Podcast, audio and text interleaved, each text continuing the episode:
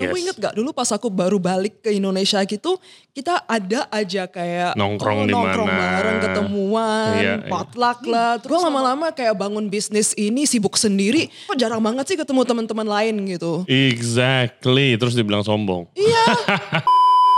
So actually we are creating together dan kita kenapa ngelihat each other sebagai seorang kompetitor gitu dan itu adalah suatu suatu bagian dari kapitalisme yang bikin aku tuh geram kadang.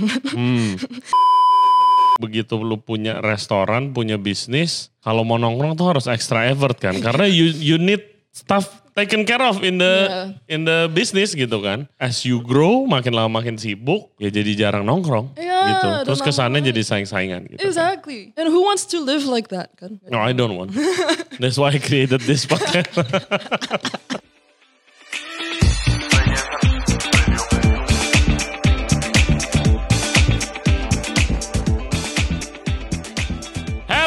welcome back to Jensen Radio Podcast. Thank you very much for tuning in to the show today. Jakarta Desert Week yang keempat sudah dimulai dari tanggal 28 November sampai dengan 11 Desember tahun ini. So you guys bisa cek sosial media mereka di Jakarta Desert Week di Instagram dan lihat ada ratusan outlet yang berpartisipasi di tahun ini. Ada yang online melalui Tokopedia dan juga ada yang offline. Jadi kalian bisa ngecek langsung ke outletnya masing-masing. Dan banyak juga outlet yang berkolaborasi produknya keren-keren. Nah kita akan ngobrol dengan salah satu foundernya nih, Talita Setiadi. Dia selain founder Jakarta Desert Week, dia juga adalah CEO dari Bow Bakery. Bakery yang sangat-sangat successful di Jakarta beberapa tahun terakhir.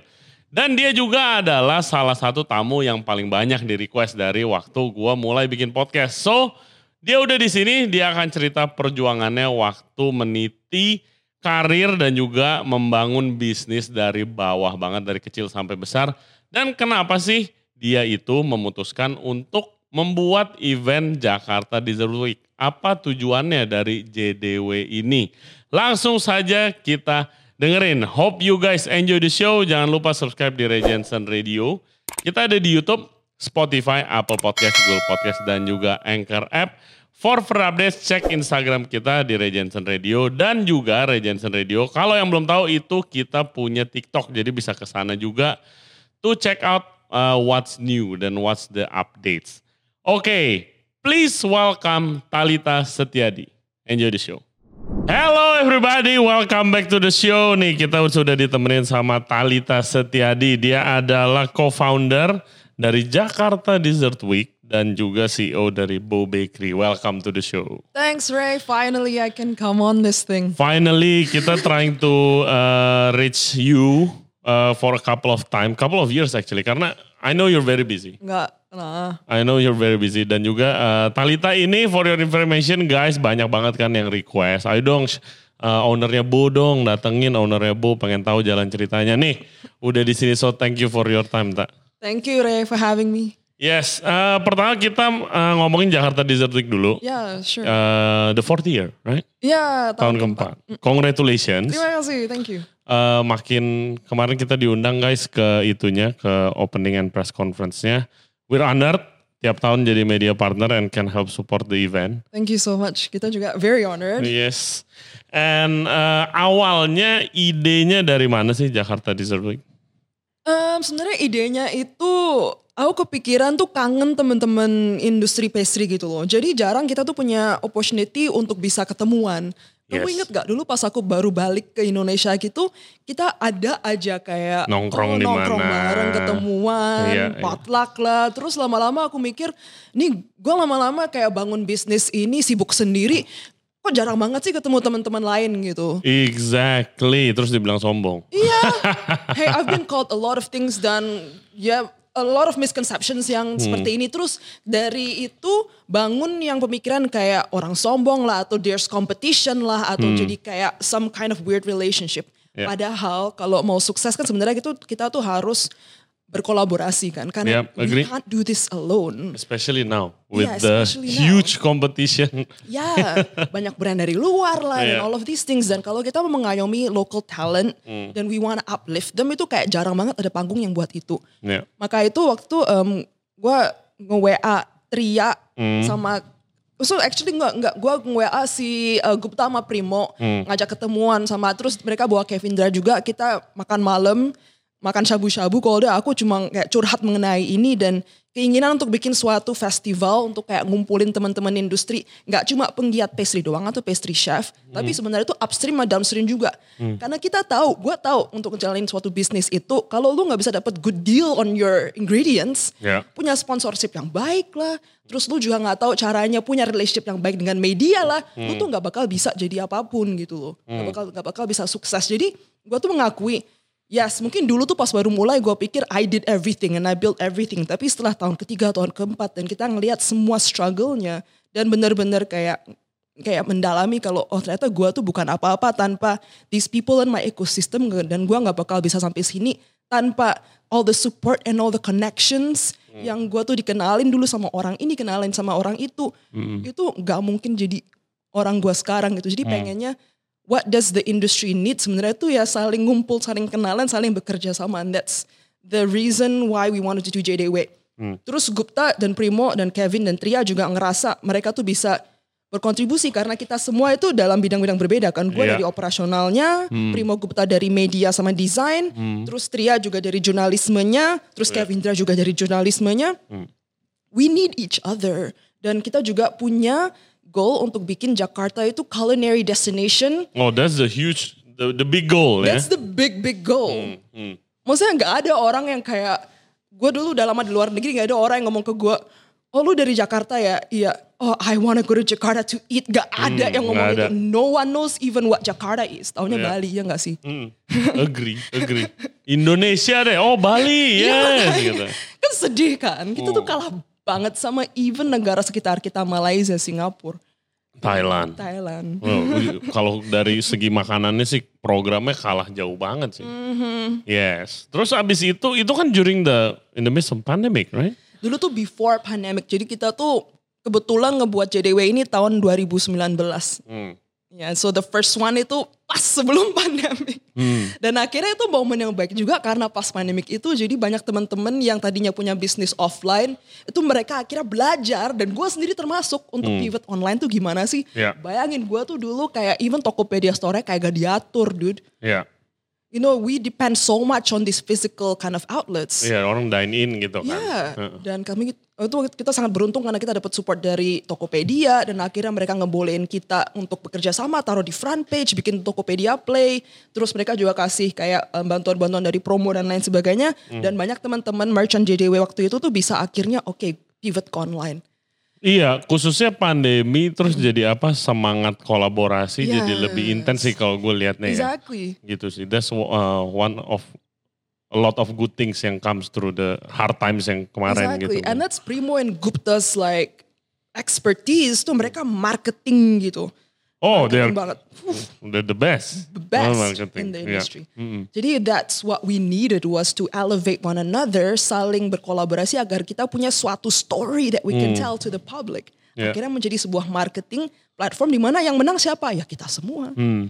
Iya. Dan this mindset yang awalnya oke kita harus kolaborasi nih. Jadi lu, lu juga CEO dari Bo, right? Ya. Yang lu juga I remember kayak we talk tadi sebentar, I remember I came to the opening yang tokonya kecil di PI, ya kan? Iya. Sekarang udah besar, banyak, banyak cabangnya. Gitu. Eh, terus habis itu lu decide tuh kayak oke ngajak, yuk ajak anak-anak yang lain yang punya brand-brand lain gitu. Exactly. Itu dari mana kepikirannya? Or you see something in the future, oke kita harus kolaborasi supaya nggak ada saing. Atau gimana awalnya? Iya, yang aku nggak suka itu dulu kayak kita tuh merasa kita sangat-sangat bersaing gitu loh. Sa- Lihat kompetitor lain tuh sebagai eh mereka tuh produknya apa, harganya berapa, mereka bikin apa sih. Jadi kayak Visit ke sana cek tempat. Iya. Dan aku ngerasa kenapa sih relationshipnya harus begitu? Soalnya Ray gue tuh dulu sebenarnya sebelum masuk ke bidang pastry itu aku seorang musisi. Jadi em, kalau musisi itu ngelihat satu sama lain bukan seperti kompetisi. Mereka panggilnya contemporary. Jadi orang yang berkreasi di waktu yang sama sama gue. Hmm. Aku ngeliatin teman-teman di pastry yang lain bukan sebagai kompetisi, tapi mereka adalah orang yang berkreasi waktunya sama dengan gue. Dan mau nggak mau, kerjaannya mereka, kreasinya mereka tuh akan terinfluence dengan satu sama lain. Iya, Ke- Dan iya. kreasi gue akan terinfluence dengan dari mereka juga. Betul. So actually we are creating together. Hmm. Dan kita kenapa ngelihat each other sebagai seorang kompetitor gitu. Dan itu adalah suatu suatu bagian dari kapitalisme yang bikin aku tuh geram kadang. Hmm. Kayak soalnya what yang bisa mengangkat ekonomi kreatif kita sebenarnya ya apa? Creativity dong, Hmm. bukan kompetisi, kolaborasi and all of these things. Cara bekerja sama, cara saling mengangkat upstream downstreamnya ekosistem kita. Hmm. Itu yang nantinya akan membuat industri kita tuh maju. Ya contoh guys ya misalnya lu penikmat apa nih croissant nih lagi ngetren gitu kan. Ya penikmat croissant nggak cuma kebo gitu kan. Iya, Dia akan exactly. cobain croissant-croissant yang lain juga. Penikmat toko yang lain ya akan nyobain bo juga gitu I kan. think so. Mm-mm. Bukan nggak satu orang seumur hidup cuma kebo aja kan nggak begitu juga ya kan. juga. Ya, like you will resonate with a certain brand Hmm. yang lu pikir tuh representasikan lu kan. Hmm. Gue juga, gue ngerasa gitu kenapa I buy different brands, why I visit different restaurants. Ya mungkin beda dengan yang mungkin Ray visit atau Hmm. teman-teman yang lain visit. So there's something for everyone. Ya diversity. Exactly. Yes. Terus eh, the ada pertama pada bingung nggak sih kok yang punya outlet yang bikin festival ngerangkul yang lain juga gitu. Eh, enggak juga sih. Mm. Tapi aku tuh inget yang dulu aku baru mulai ya, baru balik Indonesia nggak kenal siapa pun. Mm-mm. Dan waktu itu kenalan sama Om William Wongso. Ya. Dan Om William Wongso ngomong sesuatu yang sampai sekarang aku masih inget. Dia bilang, the way that you will be, you will distinguish yourself in the field, or the way you become successful in your field, is if you set yourself apart as the expert in the field. Jadi, udah aku mikir gitu kan, kayak aneh juga. Maksudnya gimana gue tuh caranya bisa saling merangkul, saling menjadikan suatu kayak buat suatu platform lah untuk orang-orang yang lain. Bagaimana kita bisa saling mengajar, juga saling bikin em, peluang gitu. loh. Jadi that's the way I thought about it. Dan juga ada kayak satu lirik di salah satu eh, lagunya Jay-Z yang ngomong it doesn't matter if you're rich if everyone ar- uh, around you is broke. Okay. like bener juga. Like, because entrepreneurial life is so lonely Hmm. Is so lonely. Jadi itu sih yang aku kepikirin kayak aku kangen aja ngumpul. Iya, iya, I get it, Iya. I get it. Waktu gua gua waktu itu juga ya nongkrong melulu, terus habis itu begitu lu punya restoran, punya bisnis, kalau mau nongkrong tuh harus extra effort kan, karena you you need stuff taken care of in the Iya. in the business gitu kan. Terus as you grow, makin lama makin sibuk, ya jadi jarang nongkrong Iya, gitu. Terus kesannya jadi saing-saingan gitu. kan. exactly. And who wants to live like that kan? No, I don't want. That's why I created this podcast. Ceritanya jadi sama. jadi jadi bisa nongkrong lagi. Oh ya. Terus lu eh, gimana waktu dari tahun pertama sampai tahun keempat? Jadi how do you see its its its eh, impact?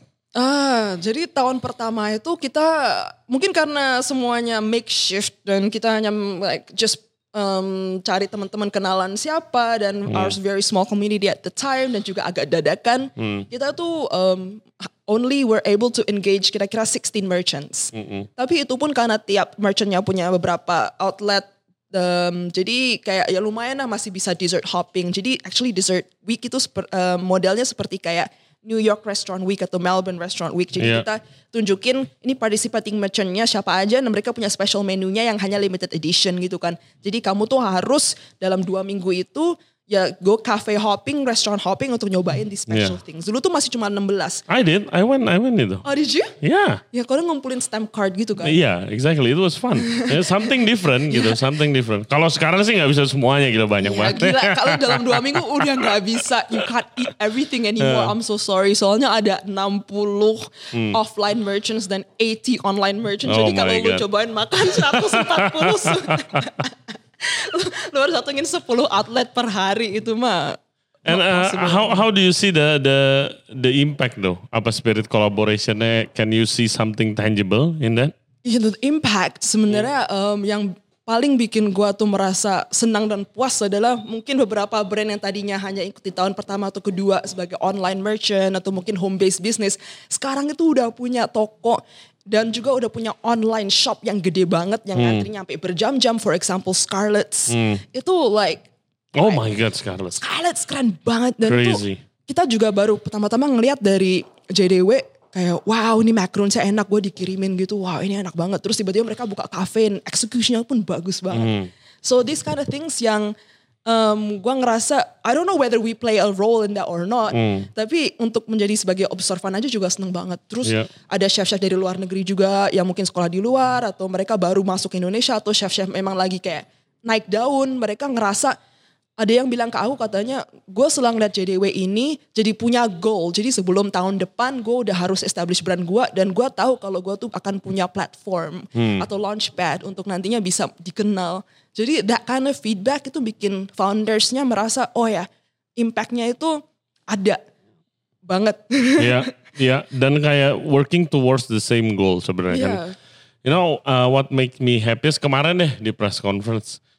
Everyone is there ya from the pastry industry. Mau yang bikin coklat, mau yang Exactly. bikin ada kue yang di dalam melon tuh. I see, ada yang bikin mochi, ada jinshu di sana ada. Ya banyak banget uh, orang-orang yang pebisnis pastry itu ngumpul semuanya. Iya. Kan itu kan membuktikan kalau they have a, a common goal exactly gitu kan Yeah. the goal towards apa making this Jakarta dulu Jakarta dulu deh Jakarta a place to eat lah gitu kan Exactly. a place to go to to eat Yeah, gitu And food is entertainment. And Yeah. that's why kayak Kemenparekraf juga udah bersedia untuk nge-support kita. Sekarang ini udah tahun kedua atau ketiga yang kita udah disupport dengan Yeah. funding dari Hmm. mereka. Kita di listing sebagai um, Karisma Event Nusantara juga. Yeah. Sebagai event-event daerah yang emang mereka highlight dan support. Jadi mereka pun mengakui, pemerintah pun mengakui kalau mereka tuh pengen juga Jakarta tuh jadi dessert destination. Sampai Hmm. akhirnya mau kita mau dibantuin bikin tour, cafe hopping. Kayak ya seru banget. Hmm. how how do you balance ya your work from Jakarta Dessert Week terus habis itu lu punya lu, lu juga CEO di Bow gitu kan you don't The thing is, um, tiap founders punya um, role-nya masing-masing. Hmm. Um, to be honest, gue bukan orang yang sangat-sangat baik di execution, soalnya Hmm. orangnya berantakan, suka lupa, terus very not organized. Hmm. Aku tuh orangnya a bit, I feel a bit ADHD, dikit nggak bisa fokus. Jadi, um, all I did literally is come up with the idea and Hmm. then just suddenly attract the right people to Oke, delegate, delegate. to carry it over. So we have um, kita selalu mengerahkan resources dari Bo Bakery sendiri, dari manpower dan juga um, ya, dan juga actually Primo Gupta pun mereka juga mengerahkan anak buah dari mereka, Tria pun juga Ya. yang paling aktif, Kevin juga aktif banget. Jadi kita saling um, contribute lah masing-masing. How- How's Bo doing? Bo is going through a lot of different changes and pivots, um, especially sebelum pandemi dan sekarang setelah pandemi. Um, sebelum pandemi itu aku pengennya uh, expand more and more and more stores. Dulu tuh I don't know why if you remember Ray dulu tuh kayak raising capital tuh much easier Yeah. than it is now. Yeah. Um, jadi dulu tuh ngelihat duit tuh kayak oh ya kayak nggak gitu merasa aneh untuk miliaran bikin suatu toko fisik. Tapi sekarang setelah pandemi itu aku lebih fokus ke ga- bagaimana gue tuh bisa ngejagain brand Bo Bakery ini dan tetap berkreasi produk aja fokus on the product dan bagaimana bisa ekspansi tanpa membutuhkan banyak kapital karena itu nantinya itu adalah the problem that I can solve untuk membangun suatu bisnis yang nggak cuma linearly expand in terms of omset dari dan capital expenditure tapi punya di mana titik suatu Yeah, suatu titik um, bisnis itu bisa exponentially grow. Hmm. That's the way I'm thinking about it. Dan Bo Bakery ini brandnya tuh sudah 7 sampai 8 tahun kita bangun perlahan-lahan Yep. dan melindungi um, the public perception dan juga um, bangun uh, suatu prestige lah di, bagi, di, di belakang brand ini. Hmm. Sekarang aku mau fokus hanya untuk just making beautiful products and and grow the brand as a brand. Nah, products. Hmm. Tadi gue sempat nanya sama lu sebelum kita mulai podcast. Kayak di industri pastry and bakery Hmm. itu banyak eh tren, Ya, ya kan? Eh, sekarang mungkin lagi croissant, ya, Ya. kan? Dulu ada zamannya tren makaron, dulu ada zamannya tren red velvet, ada zamannya tren croffle gitu. cookie. Cookies, ya kan? It Ya. keeps evolving, Ya. gitu kan? How do you keep up with it? How do I keep up with it? Jadi I was thinking about this and I was talking to this guy Hmm. I met in Korea, so he did my tattoo. Oke. Karena dia orangnya kayak artis banget kan. Hmm. And then I asked him, maksudnya gimana sih lo tuh um, kayak selalu create something new or feel like you're original. Terus dia ngomong ke aku katanya, there's nothing more original in this world. Lu nggak bisa merasa lu tuh kayak create something itu that's just your ego sebenarnya. Iya, nothing new under the There's sun nothing new, tapi what you can do itu milih-milih yang bener, curating yang bener. So like because your point of view and the way you make something and the way you create it and you the way you create your menu, your products, your itu semuanya tuh sebenarnya itu yang you bisa control sebenarnya. Oke. Jadi em, juga maka itu aku juga mau pesan sama teman-teman dan aku juga pesan ke diri sendiri nggak boleh semuanya itu kita ambil menjadi milik kita. Nggak bisa semua influence, semua tren tuh kita ikutin. Karena lama-lama kenapa kita kehilangan identitasnya kita tuh siapa. Setuju. Dan Setuju banget. konsumen pun juga bingung ini apaan dan kok sama-sama dengan yang lain gitu. Mm. Maka itu kita pilih-pilih yang benar, kurasi yang benar. What do you like? What sparks you? What, what makes you excited? Iya dan Terus cocok sama brand lu gitu Iya, kan. dan lu ambil yang itu aja tapi that- that's the way. Jadi you don't have to keep up with the trends. That's what I'm saying. Not all trends Not lah. all trends. Not all trends. Oke, gue sering ditanya kalau eh, di DM, eh, gimana sih chef proses bikin suatu makanan baru gitu. Coba eh, your way, the bow way, kayak step by step untuk launching a new products. Oke, kita tuh produknya bikinnya tuh from a lot of different reasons. Dulu sebagai seorang pastry student, aku tuh bisa aja kayak jalan-jalan ngeliat apa ke, ke fruit market, lihat blackberry that is really fresh. Soalnya aku bisa mikir, oh nanti bikin-bikin ini, ini, ini. Atau masuk ke suatu supermarket terus ngeliat bahan baru. Um, there's a lot of different ways. Kemarin tuh sempet kayak, for example, it can start from a joke even. Um, Sempet tren odading, inget nggak? Oh Pas ya. pandemi. Oh, Kalau dari- tren odading gitu kalau aku sama um, tim R&D kayak ketawa-ketawa ayo kita bikin gerobak atau kita, ayo kita bikin sourdough odading ayo kita bikin sourdough cakwe as a joke Hmm. kalau udah akhirnya aku pikir oh why not just make it real kalau udah my co-founder Ian kayak he tried to resist it so much kayak gak mau gak mau bikin sourdough. Cakwe this is stupid. Aku bilang Ian just try it. Terus akhirnya dia berat, dengan berat hati membuat suatu sampel dan kita tuh our mind was blown. Soalnya teksturnya tuh beda banget kayak dan Must jauh lebih gurih. I should have Ah. bought you some. Wah. No problem kayak teksturnya dan rasanya lebih gurih and stuff like that. Jadi the way I think about it kayak it doesn't have to be so clinical atau theoretical, just something fun and funny usually has the best result. Hmm. Spontaneous. Spontaneous. Yeah. Terus uh, your role tadi lu sempat mention your role is uh, product development Yeah. and uh, Business development. and business development gitu. Nah kalau dari product developmentnya gimana? Have you uh, are you constantly searching or trying to make new things for Bo gitu? Atau lu mikirnya udah yang gue mau tahu tuh lu mikir ke berapa lama ke depan gitu? Kalau dari product development side. So I'm really lucky, Ray, to have been, you know, brought up overseas, education Yeah. overseas, dan aku tuh hobi traveling banget. Jadi tiap tahun suka jalan-jalan, cari ide-ide. Um, dan aku tuh ngelihatnya sebagai how does Talita and Bo Bakery itu bisa um, serving the industry as a whole. Um, bagaimana kita tuh bisa menjadi salah satu jig- jigsaw piece dan how can we um, strength-nya kita itu apa gitu. Soalnya d- jadi at the beginning of the pandemic we were really really shocked kan. Terus um, aku kumpulin um, manager manager supervisor kita dan kita we did an audit. Apa sih yang membedakan Bo Bakery itu sama tempat-tempat yang lain dan, dan hasilnya adalah kita tuh pinter R&D bikin produk. So we have a lot of really great minds.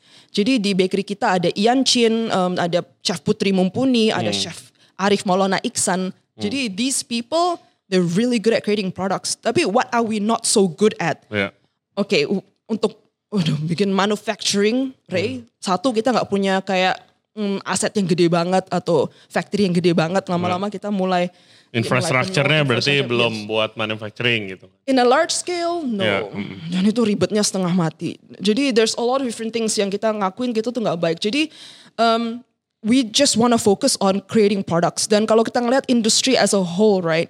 Di mana sih ini akan mulai shift and pivot and change after the pandemic itu kita ngeliat, okay, first of all there's a rising middle class. Now we're all interconnected juga with and then also logistically udah nggak sesulit dulu lagi karena there's a lot of you know Yeah. startups and all of these things, fulfillment juga, distribution juga, there's cloud kitchen. Ya itu kita bagaimana kita bisa fit in as a jigsaw puzzle in the ecosystem. Jadi kita mikir oke kita kreatif kreasi produk aja. Maka itu em, barusan ini Bo Bakery kita juga rilis suatu FMCG produk bernama Breadwinner. Hmm. Ah, yes. Ya, jadi itu roti tawar yang untuk ya kalangan menengah, Hmm. mungkin menengah ke atas Ya. yang kita lebih kayak fokuskan ke nutrisi health dan juga kita bikin produk yang um, aptly communicated, aptly branded yang masuk Yeah. ke lifestyle-nya juga gitu. I think that's important sih kalau product wise ya. Gua eh, ya gue dari kecil tinggal di Indo. I'm sure with your parents pasti nyetok roti tawar kan. Iya. Nyetok roti tawar tapi it's not bread, coy. It's not it's that's not really bread yang kayak yang dimakan dari kecil itu loh. Yeah. I mean, it's it's there because it's cheap kan. Terus Yeah. habis itu ngenyangin. It's not really nutritious juga gitu. exactly. Whereas aku tuh dulu dibekalinya ya roti. Hmm. Dari kecil umur 9 tahun sampai universitas makanya itu tiap hari. Jadi I understand this is a staple food dan trennya juga bakal lebih banyak orang makan ini. Hmm. Jadi that, that's just the way kita we're thinking about it now. Lebih ke consumer goods-nya bagaimana nantinya Bo Bakery pun akan gue lebih pivoting ke consumer goods. Hmm. Jadi breadwinner nih kalau mau pesen di mana? Udah available di mana? Bisa ada di Tokopedia ada, terus ada di um, Ranch Market, Food Hall, Grand Lucky. Kita akan mulai di Pick dan Moi, tapi kayaknya baru bulan depan. Hmm. Dan setelah itu nanti pelan-pelan masuk ke Family Mart dan juga uh, Camp Chick sudah ada sekarang. Itu tuh jadi under Bo atau it's a different company? It's still under Bo Bakery. Okay. Jadi our role is to create formulation for the product. Terus Oke. nanti kita Oh nanti ya, lu orang produksi aja exactly licensing kita gitu. engage. Oh no, that's really smart. Soalnya to be honest guys, Eh, capital is hard right now. yeah, crazy. But what we have is brain. Ya, Ada brand lain yang punya a lot of capital. ya tapi got no. Well, that's not what I'm saying. No no, bukan bukan got no deh. Eh, tidak punya orang yang Iya, bisa yang mungkin. bisa eh, ngejalanin developmentnya. Kita And that's a lot. startup, yeah, we're a startup. It's hard to compete with a lot of these other brands yang memang run by conglomerates.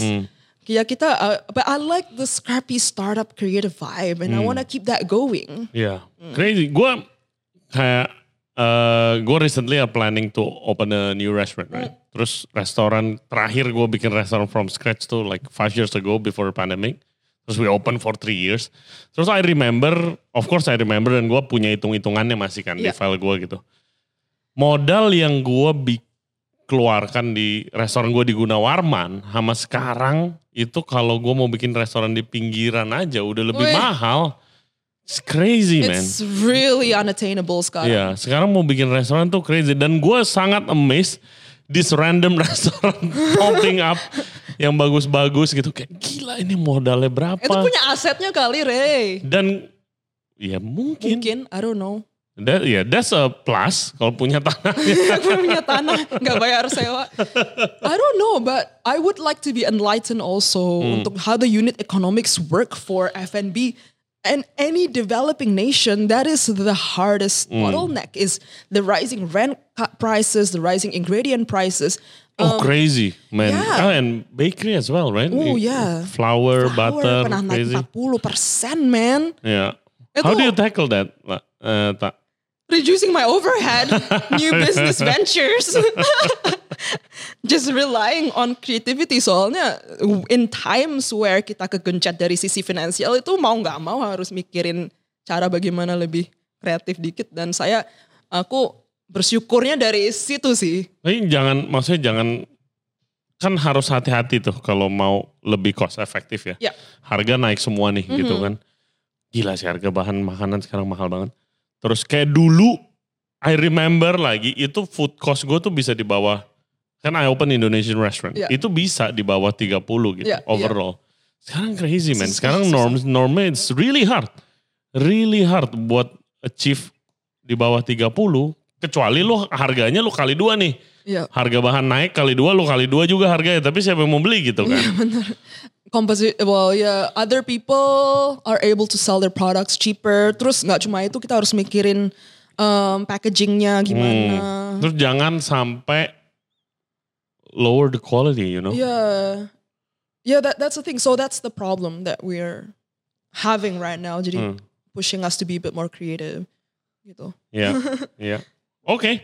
And next, what's your plan next? Um, what's my next plan? Basically, aku seneng banget dengan Jakarta Design Week. Sampai kemarin tuh press conference didatangkan didatangi oleh deputi dari um, Kemenparekraf dan bisa ketemu teman-teman semuanya dan bisa menjadi panggung dan you know um, platform untuk teman-teman bisa berkreasi itu I'm thinking wah ini harus kita gedein sih. Yeah. Are you planning to do something with the itu makanan asin? We need also makanan asin festival. Hmm, Ray aja. Iya. Ka- iya. Karena seru loh kemarin gua gua lihat gila ini semuanya di sini terus kayak it's clear gitu loh. Ini oke kita nggak saingan gitu loh. Ya. Kita bareng-bareng it's clear kayak the, the vibe tuh gitu we celebrate nih Jakarta Desert Week. Iya. Kita kan pada bikin special Kemarin menu pada Kemenparekraf collab. minta dibikinin eh Bandung, Semarang, Jogja. I was like hold on, hold Oh on, iya hold on. enak banget ngomongnya nih. Soalnya mereka bilang ngelihat potensi dari dari dari dari event ini gitu. Ya. Oh huge potensi. Dan Indo kan gede banget kan pasti kan. Soalnya it's clear ngebantu, Ya, ngebantu yang lain juga Iya, gitu loh. and Jadi like- nggak nggak nggak menang sendiri gitu loh. true, right? Hmm, hmm. And like the first thing that a lot of people do to foray into entrepreneurialism itu sebenarnya dari makanan. It's the lowest barrier of entry dan bisa dimulai dari rumah. Ya. Jadi untuk kayak memberdayakan banyak orang untuk masuk menjadi seorang pengusaha atau mencoba this kind of stuff, itu the impact is much bigger than we anticipated in the beginning. Hmm. Apalagi, you know, did you see um, all the new businesses yang muncul dari pandemi? Oh, of course. Yeah. Oh, of course. Banyak yang gua invite waktu oke pandemi, banyak yang switch careers. Exactly. You know, I have my close friend uh, Nul, Nul Strala kan si Kade itu Oh, kan iya, tadi iya, he's a iya. chef. Ya kan, he never bake a bread in his life. Exactly. Sekarang jadi baker. Yeah. Gitu. Terus habis itu mulai gue inget banget gue salah satu orang pertama yang beli rotinya waktu jualan di rumah. Ya sekarang outletnya sudah besar. Exactly. Yeah. Gitu loh. And seeing that makes me really happy. Keren banget. Iya. Dan gak cuma di Jakarta, itu di seluruh Indonesia banyak sekali brand-brand sekarang mulai bermunculan. Orang berkreasi, orang Hmm. bikin apa, jualan. Even anything simple bisa dimulai dari rumah. Jadi kayaknya wow, Jakarta This Week ini bisa menjadi platform untuk mengangkat UMKM juga gitu. Ya, That's ya. what we were thinking. How how does uh, you curate the brand though? Apakah mereka submit? Oke, kita mau ikut nih. Ada submission Ya. itunya periodnya. Ya. Siapa aja brand atau lu yang milihin satu-satu? Uh, jadi ada submission period, Hmm. um, about for about two months kita udah buka di Instagramnya kita. Jadi banyak banget orang yang nge-DM kita dan mau ajak kenalan. Tapi dari situ kita dapat ratusan entry ya tetap kita harus Ya harus curate lah. curate dan Hmm. icip-icip gitu. Terus uh, kenapa lu you guys uh, tahun ini apa ya temanya rada lokal? Everybody wears batik kemarin Oh, acaranya gitu. Ya temanya diversity Hmm. dan um, kita pengen lebih celebrate our background and our culture. Soalnya like what you mentioned before, Ray, kita kayaknya um, tertopang sekali dengan a lot of outside trends kan. Sampai Exactly. kita tuh lupa the treasure that we have Hmm. inside of this country dan dari sisi bahan atau kreasi makanan, kreasi menu. Jadi kita lebih mau menyorot um, budaya yang ada di Indonesia juga. Hmm. Ya, gitu sih. Will it will it happen though? Ini kalau Indonesia gue lihat jajanan pasar yang paling yang paling kayak oke ini Indo banget nih gitu jajanan pasar ada ratusan bahkan ribuan jenis Ya. kali gitu kan. Will it happen? It will be a trend one day jajanan giliran jajanan pasar. In your point of view? The thing is, why not? You Hmm. know, I think the only differentiating factor itu bagaimana you package Hmm. and market your brand and your product untuk bisa ditangkap oleh generasi sekarang dan Hmm. emang konsumen sekarang gitu. Kalau misalnya kita mengandalkan just the way it's been done before generasi-generasi sebelumnya dan kita merasa itu bisa kayak mengambil imajinasi orang sekarang ya mungkin nggak bisa gitu. Jadi that is why dengan kita berpikir lebih creatively kita mencoba tweaking or curating and maksudnya nggak nggak harus semua jajanan pasar tapi ada beberapa yang mungkin kita fokusin banget. Terus kamu menjadi suatu brand yang emang fokusnya bikin kue lapis atau fokusnya bikin putu mayang atau fokusnya bikin apa. Terus kamu bikin brandnya tuh bagus bikin cendol atau apa terus itu kan jadi kayak oh wow that's the expert for that. Terus I think lebih ke sananya sih bagaimana you communicate and you Iya. specialize on Yeah, certain branding, things. marketing, packaging is very Yeah. important as well. Eh, have you uh, are you familiar with this uh, pastry shop? Pastry shop apa itu ya? Nam- uh, I don't know. Dia dia serve brunch juga ada bakerynya di Bandung. Namanya Seroja Bake. belum Have you heard? belum Jadi di, uh, she's uh, their partner. They are amazing menurut gua oh karena ya one of their goal dia selalu tagline-nya bakery with a mission. ah Gua tahu dari through uh, Instagram. Terus kemarin kita ke Bandung, kita visit, kita do a little podcast session there. Jadi dia, what's the mission? Gue bilang, oke break your mission. Oh mission kita Indonesia itu udah reliant too much on flour, tepung. benar Dan tepung itu impor. Yes. Dan banyak banget yang nggak tahu tepung itu impor guys. Nggak, nggak numbuh di Indonesia gitu, uh, gandum. Terus jadi dia almost uh, their products, mereka pakai tepung singkong. Ah Nah, tepung singkongnya dari mana? Jadi kayak di daerah di Jawa dekat Bandung itu ada satu kota kecil yang emang udah apa ya? Udah melepaskan diri ketergantungan dari nasi dan gandum. Waktu Ah. zaman eh, Orde Baru gitu yang harus oke semua orang harus makan nasi. Gitu Iya. kan. Terus mereka nggak mau, mereka nggak mau makan nasi, mereka makan singkong. Jadi turunan produk singkongnya di kota kecil itu tuh udah banyak dan salah satunya ada tepung. Hmm. Tepung singkong ada tepung singkong biasa, ada tepung itu tepung tapioka kan, ada tepung mokaf yang fermented cassava flour. Nah, itu mereka pakai buat produk pastry-nya. That's so true. And gue nyoba tarts, uh, couple of cookies gitu. Me, Ya, I cannot tell the difference pakai gandum or pakai tepung singkong. Bukan That's berarti rasanya jadi rasa singkong ya. it's like gluten free as well, right? Iya. It's kayak gue gua really mind blown. Harus Ini coba. singkong. Ya. Oh my god. Nggak ada, nggak ada, nggak ada itu ya. It's cheaper, it's Yeah. local. You know, I think you should, you should, you should Yeah. try maybe. I think in that's Bandung. also a problem. Kita ngelihat kayak bahan dari lokal kadang-kadang dianggap remeh atau dianggap kurang Iya, spesial kurang keren, atau kurang gitu. keren. Kayak you said before, kayak padahal um, orang-orang Indonesia in the tribes like they'll eat, you know, like corn or Iya. singkong dianggap Sagu kayak gitu, kurang banyak.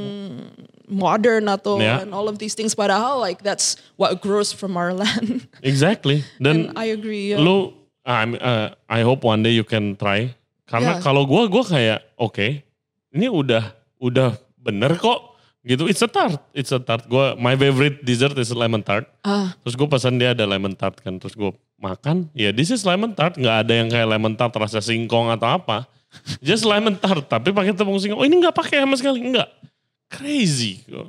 Keren keren keren. Itu Yeah. kemarin sempat di, di, dipesanin sama Kemenparekraf juga sih. Hmm. Like how can we um, highlight more of these local ingredients? Soalnya kalau kita kan di JDW pengen mem- memberdayakan upstream dan downstreamnya kita kan, some Hmm. suppliers and all of these things. Terus kalau kita bisa bikin um, event ini untuk lebih mengangkat petani dan supplier dari um, Yeah. benua Indonesia, I think that's probably our next goal Yeah, is to do that. the problem is the biggest problem yang to tackle itu the demand. Yang kayak menghilangkan persepsi itu loh. Iya. Persepsi lokal itu jadi kurang keren, lokal Iya. itu jadi jadi ini gua in this podcast aja berasa loh. Kalau kita misalnya kita ngomongin hal yang topik-topik Indonesia, karena that's one of my goal. Ah. Top- kadang gua ada ngundang apa food history expert Ya, ya. gitu loh atau ngundang orang kayak kemarin terakhir yang dari daerah tuh dari eh, chef dari in the middle of jungle in Papua dia yang biasa nggak apa kalau misalnya ada ekspedisi dari luar negeri yang harus ada forest trip for weeks untuk nyari tempat for mining atau apa dia yang masaknya masaknya semuanya dari bahan-bahan hutan gitu segala Iya. macam itu viewernya rendah kalau ngomongin budaya begitu jadi Oh. emang masih ada stigma, bukan di industri makanan aja. Gitu masih ada stigma itu kayak the level of care is not there yet. Nah itu dulu sih, karena kalau misalnya udah ada demandnya, I think everything will will follow. Hmm, you know? interesting. It's like yeah, like what we were saying before. It's a treasure we already have yang we Hmm. take for granted. Actually, Exactly dan kayak ada image juga barang lokal harus murah dong, lu kan lokal. ya. Gitu kan. dihargain, nggak dikasih. Ya. One of the most really encouraging thing that I saw kemarin last weekend itu Pipiltin. Oh ya, Ngantri. ngantri. Ngantri Pipiltin biasanya di image kepala gua. Ini shout out to Tisa.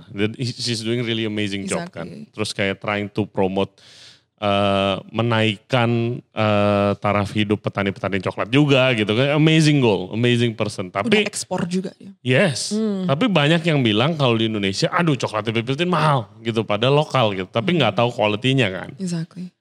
The most encouraging thing, gua ke opening Jakarta Desert Week, dia ngantri panjang banget, panjang. Eh, terus habis dari situ, gua kayak dia fast, Heeh. karena my wife lagi di situ.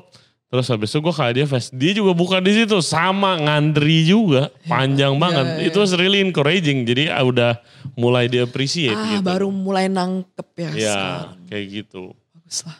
It's really, ya for me itu yang bikin gua kayak, wah gila, oke berarti udah mulai di appreciate nih.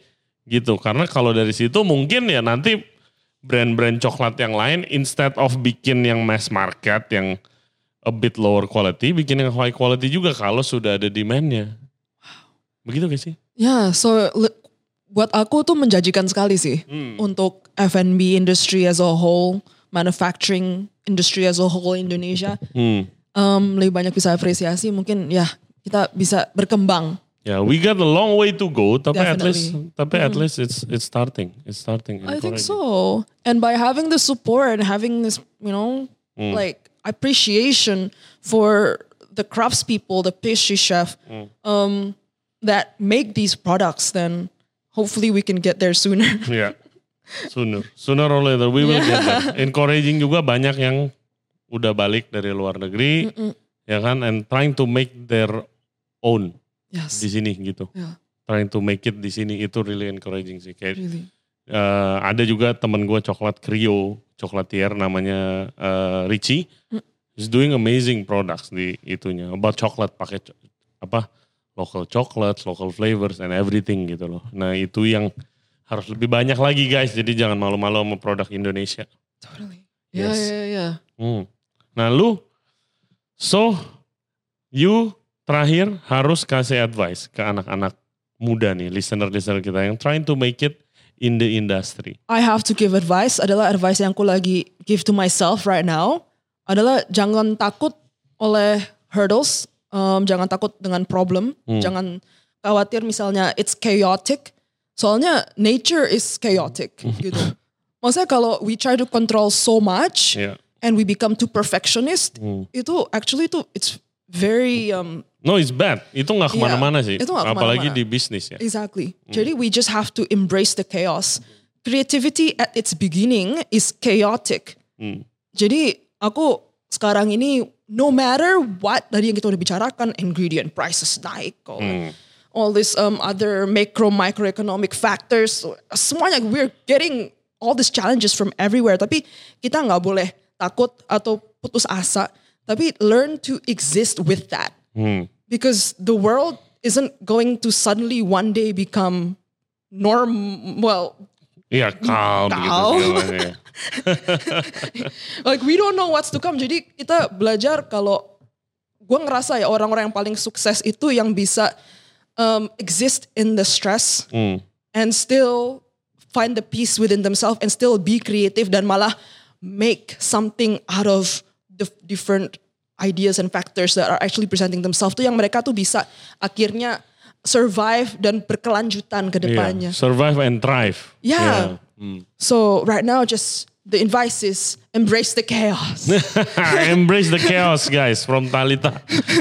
well, Tat, thank you banget. Thank, Thank you, you, for your time. Eh, sukses JDW You too. tahun ini Jakarta Desert Week. Thank you for supporting us. Yes. Eh, oh, we are we are always ready. And sukses buat Bo. I mean, thank you. Sukses buat podcastnya Yeah, juga. I have I have to try the uh, breadwinner soon. Iya, ya, nanti gua gitu. kirimin. Don't Yes, and uh, guys follow Instagram Metalita di mana your Instagram? Nat? At Talita Setiadi, Talita Setiadi dan Ya. juga Bo, at Bo Bakery Co. Bo Bakery dan juga Jakarta Dessert Week. Jakarta Dessert Week ya, Jakarta Dessert Week, right? Yes, Jakarta Bisa cek di mana ya, ada di Tokped. Tokped. Jakarta Dessert Week juga ada banyak program-program amazing dan bisa Ya. cek di Instagramnya. Totally. Cek di favorit pastry and bakery shop kalian. Siapa tahu ikut nih. Dan bisa Jakarta menang Dessert. banyak hadiah juga guys. Oh, really? All sponsors. Oh ya bisa menang staycation, Wow, KitchenAid. wow. Ya, KitchenAid. you can win Tanita scales. It's a bunch of prizes you can win. Yeah, no, Tanita skill really good. Oh, yeah, really it useful. Last It forever as Last, well. last, last time. And uh, oke, thank you banget sekali lagi guys. Uh, dan juga thank you sekali lagi ya buat uh, Jakarta Dessert Week yang udah percayain kita untuk jadi media partner lagi. Sukses terus ke depannya dan ditunggu Jakarta Dessert Week tahun depan of course. And thank you guys for watching. Jangan lupa subscribe di Regency Radio Podcast. Kita ada di YouTube, Spotify, Apple Podcast, Google Podcast, dan juga Anchor App.